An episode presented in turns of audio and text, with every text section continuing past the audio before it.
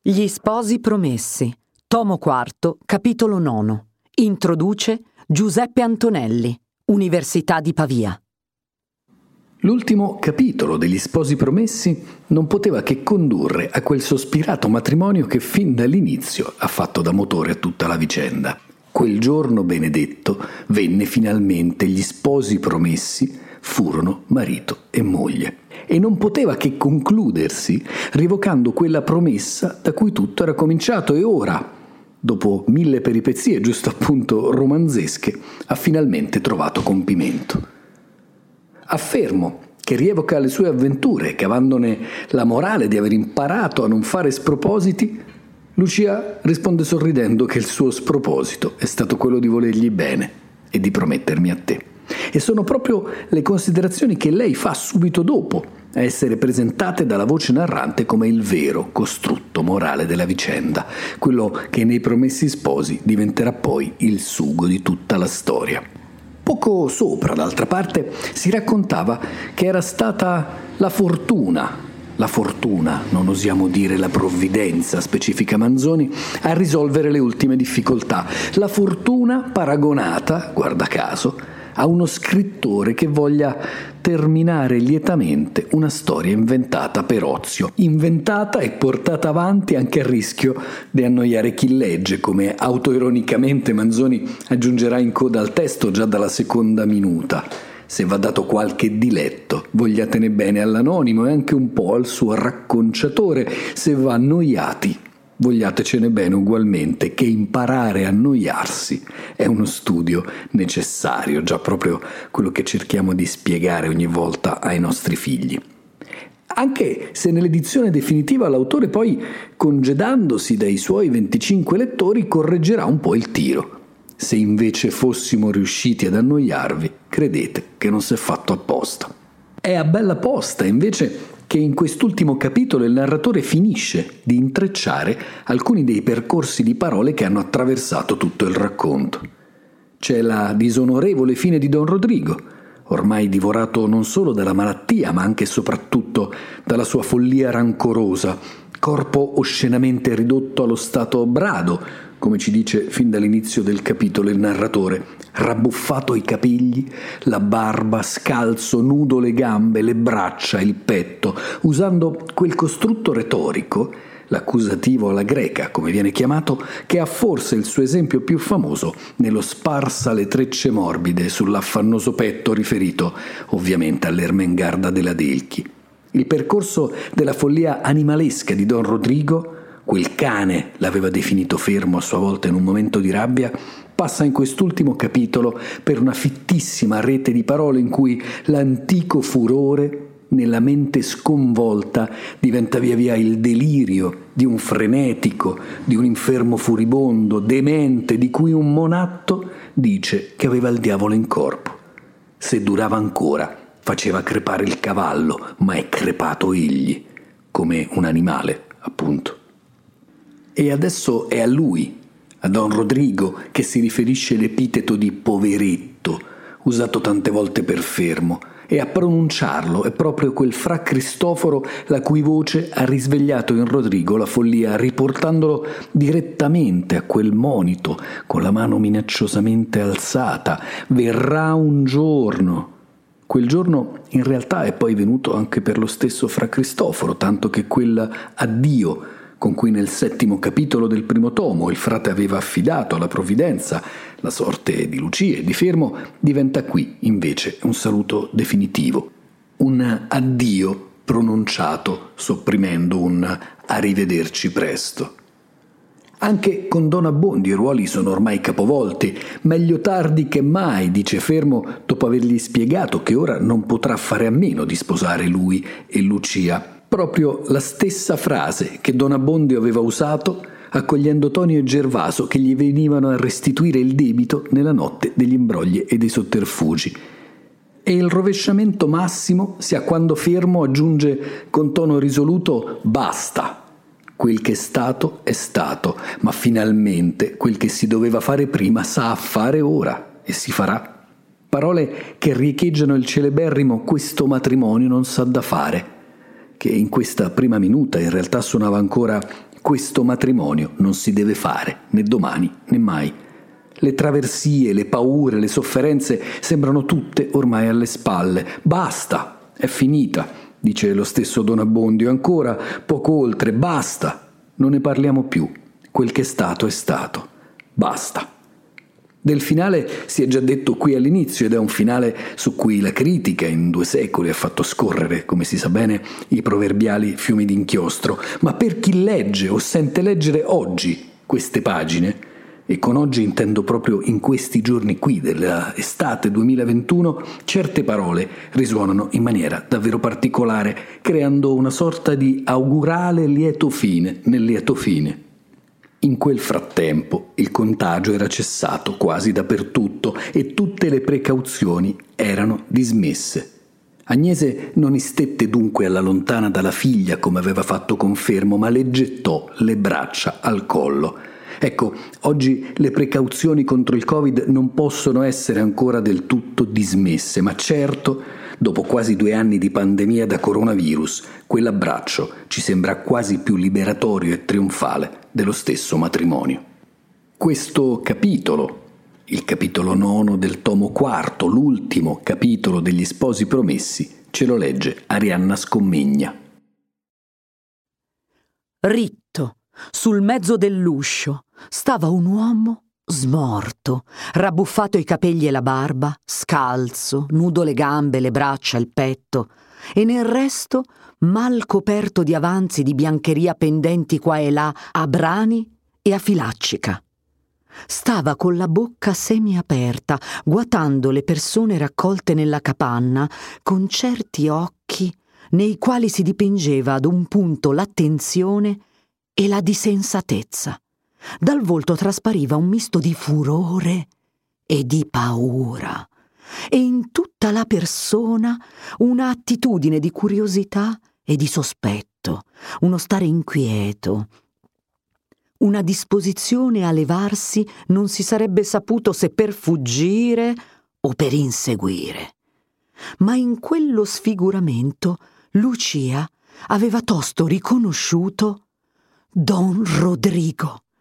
E tosto lo riconobbero gli altri due, quell'infelice da una capanna posta lungo il viale, nella quale era stato gittato e dove era rimasto tutti quei giorni languente fuor di sé, aveva veduto passarsi davanti fermo e poi il padre Cristoforo senza esser veduto da loro. Quella comparsa aveva suscitato nella sua mente sconvolta l'antico furore e il desiderio della vendetta covato per tanto tempo e insieme un certo spavento e con questo ancora una smania di accertarsi, di afferrare distintamente con la vista quelle immagini odiose che le erano come sfumate dinanzi. In una tal confusione di passioni, o piuttosto in un tale delirio, s'era egli alzato dal suo miserabile strame e aveva tenuto dietro da lontano a quei due. Ma quando essi, uscendo dalla via, si internarono nelle capanne, il frenetico non aveva ben saputa ritenere la traccia loro, né discernere il punto preciso per cui essi erano entrati in quel labirinto. Entratovi anch'egli da un altro punto poco distante, non vedendo più quegli che cercava, ma dominato tuttavia dalla stessa fantasia, era andato a guardare di capanna in capanna, tanto che s'era trovato a quella in cui, mettendo il capo sulla porta, aveva rivedute in iscorcio quelle figure.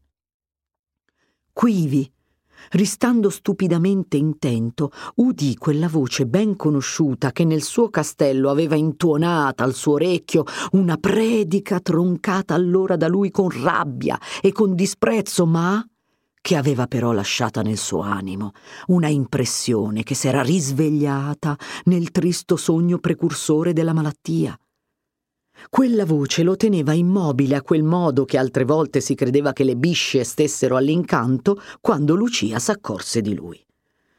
Dopo la sorpresa, il primo sentimento di quella poveretta fu una grande paura. Il primo sentimento del padre Cristoforo e di Fermo, bisogna dirlo a loro onore, fu una grande compassione. Entrambi si mossero verso quell'infermo stravolto per soccorrerlo e per vedere di tranquillarlo, ma egli, a quelle mosse, preso da un inesprimibile sgomento, si mise in volta a gambe verso la strada di mezzo e su per quella verso la chiesa. Il frate e il giovane lo seguirono fin sul viale e di quivi lo seguivano pure col guardo. Dopo una breve corsa, egli s'abbatté presso ad un cavallo dei monatti che, sciolto con la cavezza pendente e col capo a terra, rodeva la sua profenda. Il furibondo afferrò la cavezza, balzò sulle schiene del cavallo e percotendogli il collo, la testa, le orecchie coi pugni, la pancia con le calcagna e spaventandolo con gli urli lo fece muovere e poi andare di tutta carriera. Un rumore si levò all'intorno, un grido di piglia piglia, altri fuggiva, altri accorreva per arrestare il cavallo, ma questo, spinto dal demente, spaventato da quei che tentavano di avvicinarglisi, si innalberava e scappava vie più verso il tempio. I due dei quali egli era stato altre volte nemico tornarono tutti compresi alla capanna, dove Lucia stava ancora tutta tremante. Giudizi di Dio! Disse il padre Cristoforo, preghiamo per quell'infelice. Dopo un momento di silenzio, il pensiero che venne a tutti fu di concertare insieme quello che era da farsi. E i concerti furono questi, che Fermo partirebbe tosto, già che ivi non v'era ospitalità da offerirgli, cercherebbe un ricovero per la notte in qualche albergo e all'indomani si rimetterebbe in via pel suo paese, porterebbe ad Agnese le nuove della sua Lucia, andrebbe poi a Bergamo a disporre la casa dove intendeva di stabilirsi con la moglie e con la suocera, e tornerebbe poi ad aspettare Lucia nel suo paese, dove dovevano celebrarsi le nozze, ne avvertirebbe intanto Don Abbondio, il quale, era da sperarsi, che invece di frapporre nuove difficoltà, sarebbe vergognoso di quelle che aveva frapposte altra volta. Quanto a Lucia, ella protestò prima d'ogni cosa che non si staccherebbe dalla sua buona compagna finché questa non fosse affatto guarita e ristabilita nella sua casa. Il padre la lodò. Fermo, non vebbe nulla a ridire, e la vedova, tutta commossa, promise che accompagnerebbe essa Lucia a casa e la consegnerebbe a sua madre. E voglio farle il correto, aggiunse all'orecchio del padre a cui aveva fatto cenno di avvicinarsi. Dio vi benedica, le rispose il buon vecchio. E tu? disse poi a Fermo. Che stai qui tardando? Il tempo, come vedi, si fa più nero e la notte si avvicina. Affrettati di cercare un ricovero. Convien dire, ancora ad onore di Fermo, che in quel momento non gli doleva tanto lo staccarsi da Lucia appena trovata, è vero, ma che egli contava di riveder presto, quanto dal padre Cristoforo, che restava lì a morire. Ci rivedremo, padre, disse il buon giovane. Se Dio vorrà e quando egli vorrà, rispose il frate, vincendo una commozione che andava crescendo. Va, va, che non c'è tempo da perdere. Fermo, disse con voce accorata, riverisco al padre che lo benedisse e gli strinse la mano, disse addio a Lucia e alla vedova, sopprimendo un arrivederci presto che gli veniva sulle labbra, poi, spiccatosi in fretta, partì. Vi raccomando l'una all'altra, buone creature, disse il frate, e fece atto pure di andarsene, ma nel dare a Lucia uno sguardo di commiato, vide nell'aspetto di lei, mista alla commozione, una grande inquietudine. S'avvisò tosto di ciò che poteva esserne la cagione e disse Di che state inquieta? Quell'uomo, disse Lucia. Poveretto, rispose il frate, non è più in caso di far paura a nessuno, non lo vedrete più, siatene certa. Pure, soggiunse dopo d'aver pensato un momento, per ogni altro evento sarà meglio ch'io vi raccomandi a qualcheduno dei nostri. Così detto, uscì, girò un poco in ronda finché trovò un cappuccino e condottolo alla capanna gli mostrò le due donne e gli disse Sono due derelitte. Vi prego di averne una cura particolare. Vi lascio con Dio, disse poi alle donne, e uscì dalla capanna. Lucia, lagrimando, lo seguiva, ed egli le imponeva che tornasse, e così si trovarono entrambi sulla grande strada, dove videro una folla di monatti che accorreva in tumulto gridando Aspetta, aspetta! ad altri monatti che guidavano un carro verso la porta. Il carro si fermò quasi davanti ai nostri due amici. Quei monatti sopraggiunsero tosto ansanti e due che portavano un morto lo gittarono sul carro dicendo un dessi Mettetelo bene in fondo costui, che non torni a cavallo a farci tribolare. Che diavolo è stato? disse Piunduno di quei carrettieri. Il diavolo, rispose il monatto, l'aveva in corpo costui. È andato su e giù finché ebbe fiato. Se durava ancora faceva crepare il cavallo, ma è crepato egli, e allora, per amore o per forza, ha dovuto scendere. Il padre Cristoforo Rivolto allora a Lucia le disse Ricordatevi di pregare per questa povera anima voi e vostro marito per tutta la vita e di far pregare i vostri figliuoli se Dio ve ne concede. Tornate alla vostra compagna, il Dio sia sempre con voi. Dette queste parole, prese in fretta il viale per andarsene alla sua stazione. Lucia compunta di quella separazione e atterrita dallo spettacolo, tornò a Capobasso e col petto ansante alla sua capanna, e don Rodrigo, sulla cima d'un tristo mucchio, fra lo strepito e le bestemmie, usciva dal lazzeretto per andarsene alla fossa. Usciamone una volta anche noi, e teniam dietro a fermo il quale alloggiò la notte come poté. Il giorno seguente, benché la pioggia venisse a secchie, si rimise in cammino e si condusse fin presso al suo paese, dove giunse il terzo dì, molle, affaticato, sciupato, ma pure più lieto che non fosse stato da un gran pezzo. Il rivedersi di lui ed Agnese, la gioia di questa alle novelle che gli eran date, sono di quelle cose che i narratori passano in silenzio, nel supposto ragionevole che il lettore se le può immaginare. Con Don Abbondio le cose non furono così chiare. Prima di tutto egli si fece pregare alquanto prima di aprire la porta a fermo, anzi, non vi si ridusse che allorquando la voce di questo gli parve un po' alterata e le parole tinte un po' di minaccia. Apertogli, lo accolse con quella cera che un uomo imbrattato di debiti mostra ad un creditore che vorrebbe sapere mille miglia lontano, ma che pure non vorrebbe irritare al segno che quegli gli desse un libello. Siete qui voi? disse don Abbondio. Son qui, rispose fermo, grazie a Dio, e sono ad avvertirla che presto sarà qui anche Lucia Mondella, con la quale ella avrebbe dovuto sposarmi a un anno e dieci mesi e con la quale ora ella mi sposerà. Meglio tardi che mai. Oh santo Dio benedetto! esclamò don Abbondio. Signor curato, ripigliò fermo. Quel signore che diede tanto fastidio a noi poveretti ed anche a lei non ne darà più a nessuno. Che vuol dire? Chiese Don Abbondio. Vuol dire, rispose Fermo, che Don Rodrigo a quest'ora debba essere all'altro mondo. Chi lo dice? Chi lo dice? Lo dico io, rispose Fermo, che l'ho veduto al lazzeretto col male addosso acconciato pel dì delle feste che faceva pietà.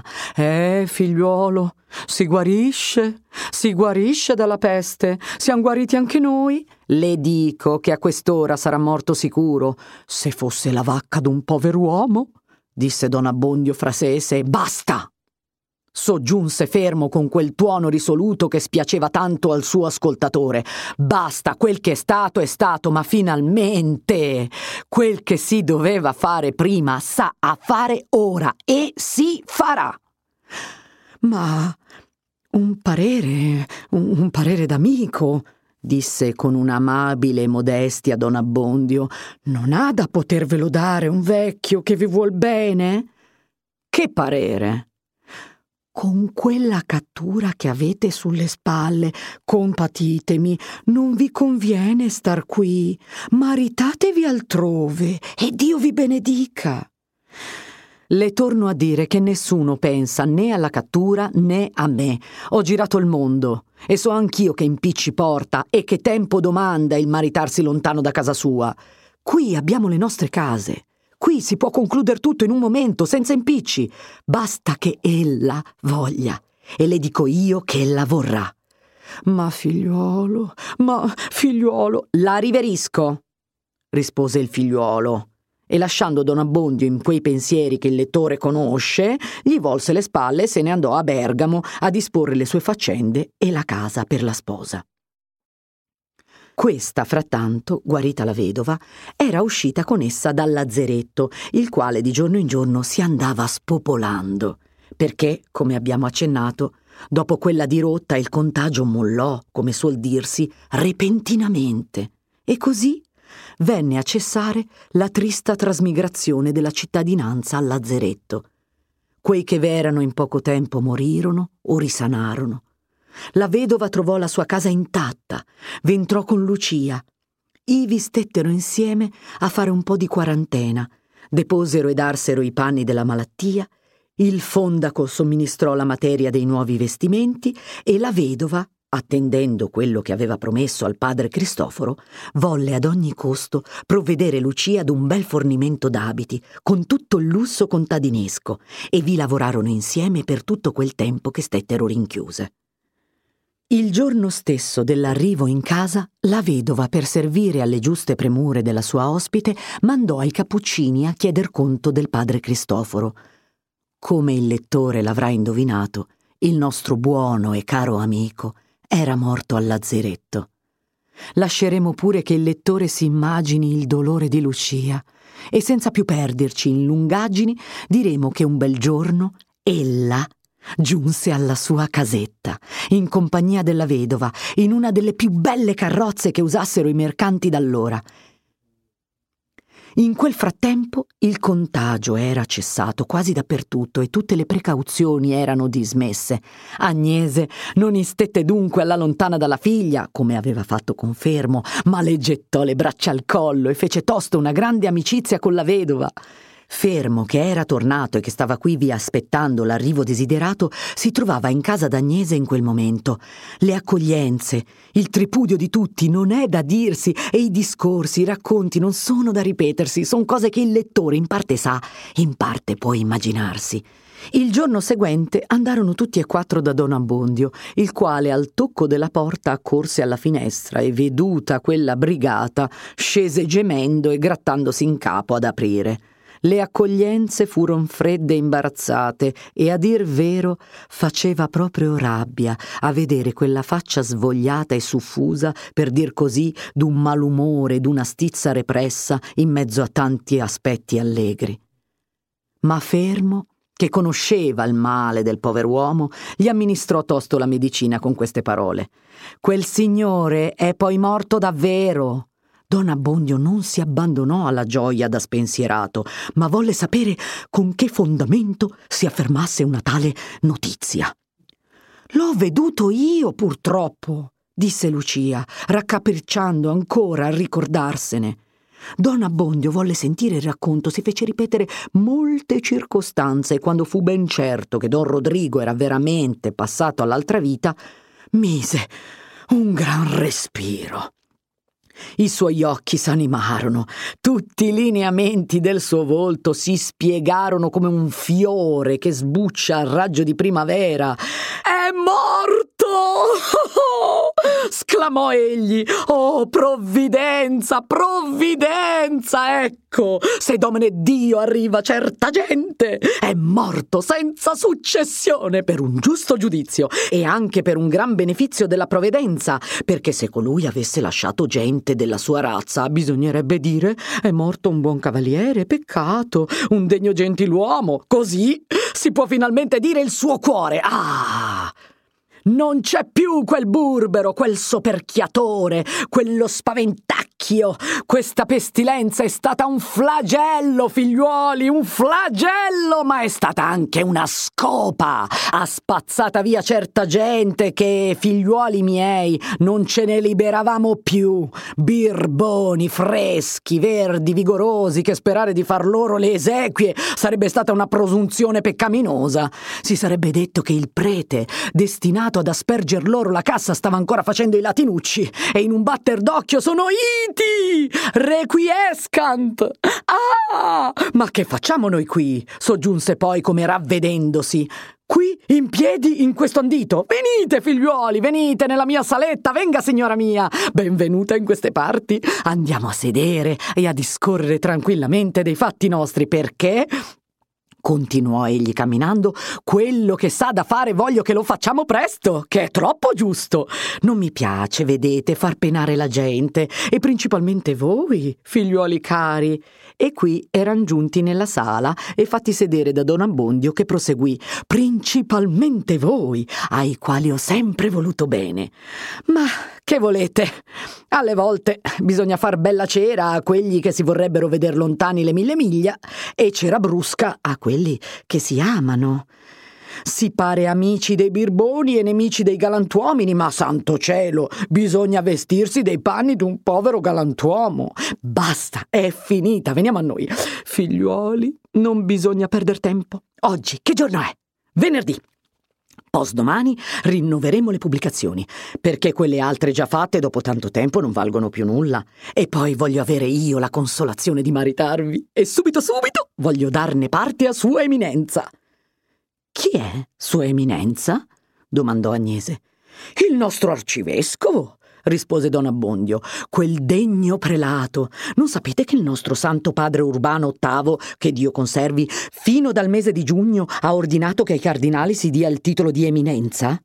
Ed io, replicò Agnese, che gli ho parlato come parlo a Vossignoria. Ho inteso che tutti gli dicevano Monsignore Illustrissimo. E se gli aveste a parlare ora, replicò Don Abbondio, dovreste dirgli Eminenza sotto pena di passare per malcreata o per ignorante. Così ha voluto il Papa. È ben vero che alcuni principi sono in collera e non vorrebbero questa novità, ma tra loro magnati se la strighino. Io, povero pretazzuolo, non ho di questi affanni. Torniamo al fatto nostro. Voglio che stiamo allegri. Abbiamo avuto tanto tempo di malinconia. Farete un po' di banchetto, eh? Da poveri figliuoli, rispose fermo. Ed io verrò a stare allegro con voi. Verrò, vedete? disse don Abbondio. Ah, oh, signor curato, rispose fermo. Intendevamo bene di, di pregarla.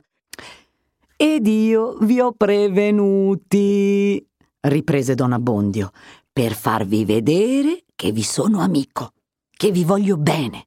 Quantunque n'abbiate dato anche voi qualche travaglio. Non parlo di te che sei un malandrinaccio, disse rivolto a Fermo sorridendo, ma anche voi, con quell'aria di quietina. E qui, rivolto a Lucia e alzate la mano con l'indice teso e stretto, il rimanente del pugno, la muoveva verso di essa in atto di amichevole rimbrotto e continuò. Bricconcella, anche voi mi avete voluto fare un tiro quella sera, quella sorpresa, quel clandestino. Basta, non ne parliamo più. Quel che è stato è stato, non è colpa vostra. È un mio destino che tutti più o meno debbano darmi qualche fastidio. Tutto è finito. Pensiamo a stare allegri. Lucia sorrise. Agnese stava per aprir la bocca ad argomentare contro Don Abbondio e provargli che il torto era suo, ma fermo le fece cenno di tacere. E rispose egli invece con un complimento al curato, e con qualche altro complimento il congresso finì con universale soddisfazione. Il tempo che scorse tra le pubblicazioni e le nozze fu impiegato dagli sposi ai preparativi per il traslocamento a Bergamo e per il trasporto colà del loro modico avere, e Agnese, la quale come il lettore se ne è avveduto pareva sempre voler dominare nei discorsi, ma in fatto, povera donna, viveva per gli altri e faceva a modo dei suoi figli, anche in questo caso si arrabattò per la causa comune. La vedova anch'essa non lasciava di dare una mano. Forse taluno di quegli che credono di veder meglio negli affari altrui a prima giunta che non vegga colui di cui sono gli affari, dopo avervi molto pensato, domanderà per qual motivo quella famiglia volesse abbandonare il luogo natale, la sua casuccia. Il suo picciol fondo ora che era tolto di mezzo colui che gli impediva di posarvisi tranquillamente. Per tre ragioni principalmente. La prima Quantunque Fermo allora non ricevesse alcuna inquietudine per quella sua impresa di Milano e la cattura fosse un titolo inoperoso, pure un sospetto, una reminiscenza, un malufficio poteva far risorgere l'antica querela e rimetterlo in Dio sa quale impiccio. La seconda è una di quelle ragioni che nel parlare astratto non si contano quasi per nulla, ma che nel caso concreto sono più potenti a determinare che molte altre. Ciò che Fermo aveva sofferto e temuto nel suo paese gliel'aveva reso spiacevole. Il suo paese gli ricordava le angherie d'un soverchiatore, i pericoli della prigione e di peggio, poi il furore del popolo che lo cercava a morte. Memorie di questo genere disgustano l'uomo dai luoghi che le richiamino, e se quei luoghi sono la patria, ne lo disgustano tanto più appunto perché gli guardava prima con fiducia e con affezione. Anche il bambolo riposa volentieri sul seno della nutrice, rifugge a quello da tutti i terrori, cerca con avidità la poppa che lo ha nutricato fino allora e sacchetta quando l'ha presa, ma se la nutrice, per divezzarlo, intinge la poppa d'assenzio, il bambino torce con dolore e compianto il labbro da quella nuova amaritudine e desidera un cibo diverso.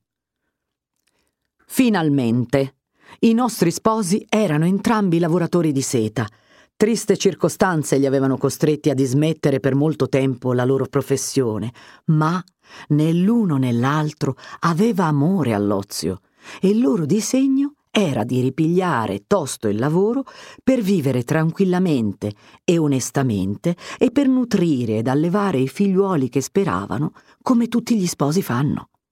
Ora, l'industria della seta, come tutte le altre, era già decaduta spaventosamente nel milanese prima di quelle recenti sciagure, e queste le avevano poi dato l'ultimo crollo.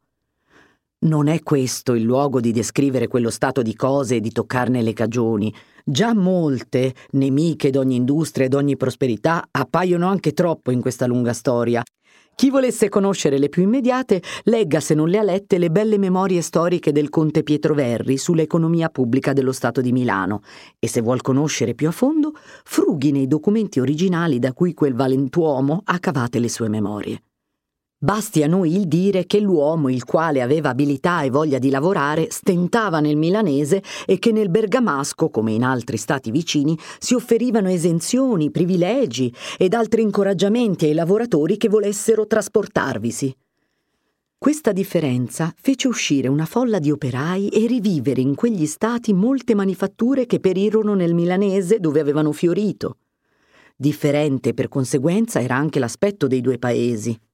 In Bergamo, non vogliamo dire che fosse il paradiso terrestre, dopo la pestilenza si vedevano tuttavia i tristi segni e i tristi effetti di quella, la spopolazione, le terre incolte, l'ardire cresciuto nei ribaldi, l'abitudine dell'ozio e del vagabondare, ma in quella petulanza stessa vera una certa aria di allegria, nata se non dall'abbondanza, almeno dalla sufficienza dei mezzi e dei capitali. Quegli poi, che avevano voglia di far bene, trovavano in quei capitali una facilità grande e pronta. Ma nel milanese una cagione viva e incessante di miseria sopravviveva alle miserie della peste. Un sistema che onorava l'orgoglio ozioso, che favoriva la soverchieria perturbatrice, che alimentava tutti gli studi del raggiro e delle ciarle, un sistema oppressivo, impotente, insensato e immutabile, un sistema di rapine e di ostacoli. Impediva l'industria, la pace e l'allegria. Scelta dunque un'altra patria, i nostri eroi erano però impacciati del come convertire in danaro i pochi beni che dovevano lasciare nel paese dove erano nati. Ma la fortuna, non osiamo dire la provvidenza, la fortuna, che voleva favorirli in tutto come uno scrittore che voglia terminare lietamente una storia inventata per ozio, trovò un ripiego anche a questo. I beni di don Rodrigo erano passati per fede commesso ad un parente lontano, il quale era un uomo di ben diverso conio, un galantuomo, un amico del cardinal Federigo.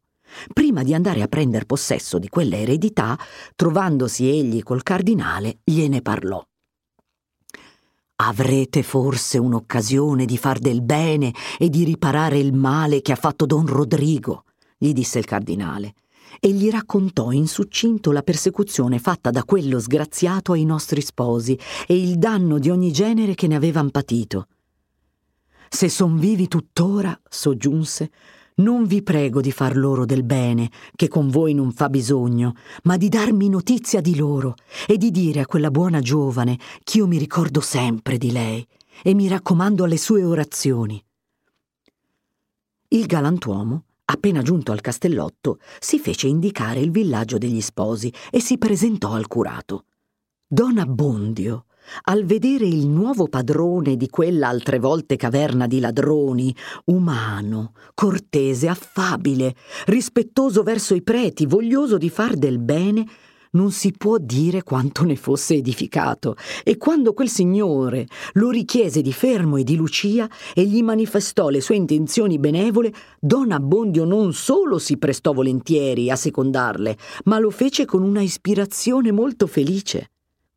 Signor mio, diss'egli, questa buona gente è risoluta di lasciar questo paese e il miglior servizio che ella possa render loro è di comperare quei pochi fondi che tengono qui. A lei potrà convenire di aggiungerli ai suoi possessi e quella gente si troverà fuori d'un grande impiccio. Il signore gradì la proposta, anzi, con molto garbo richiese don Abbondio se non sarebbe dispiaciuto di condurlo a vedere quei fondi e insieme a conoscere quella brava gente.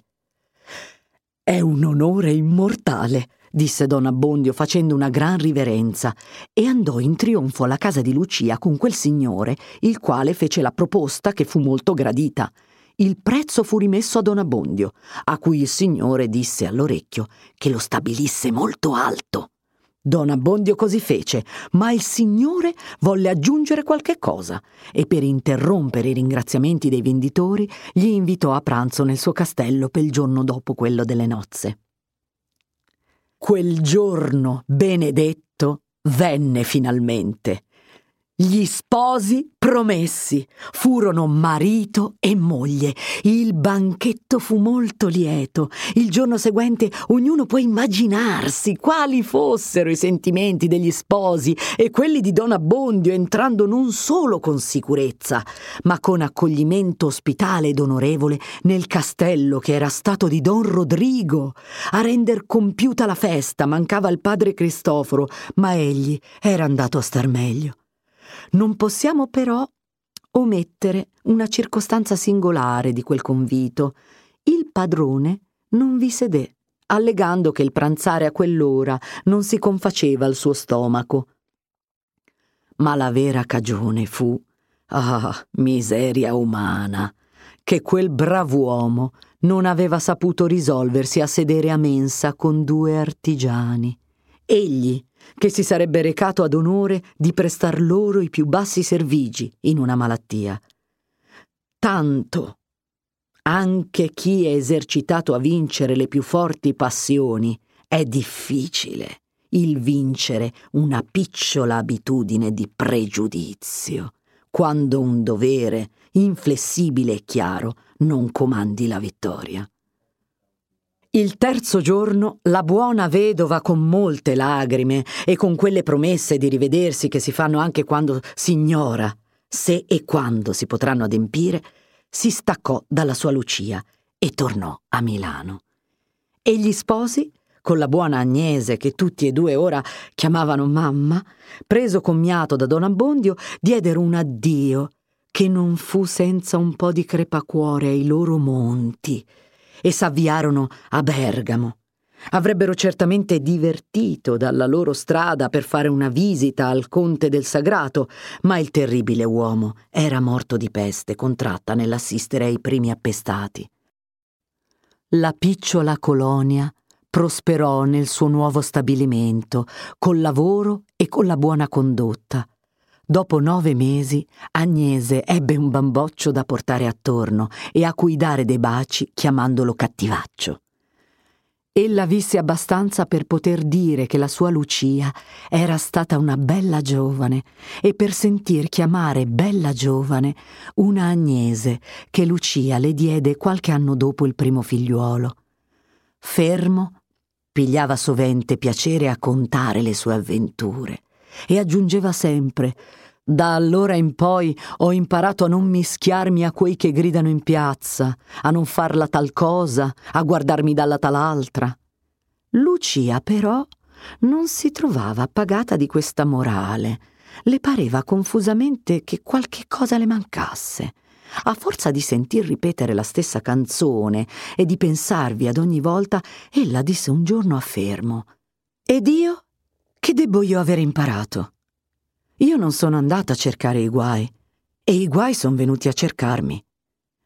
Quando tu non volessi dire, aggiunse ella suavemente sorridendo, che il mio sproposito sia stato quello di volerti bene e di promettermi a te.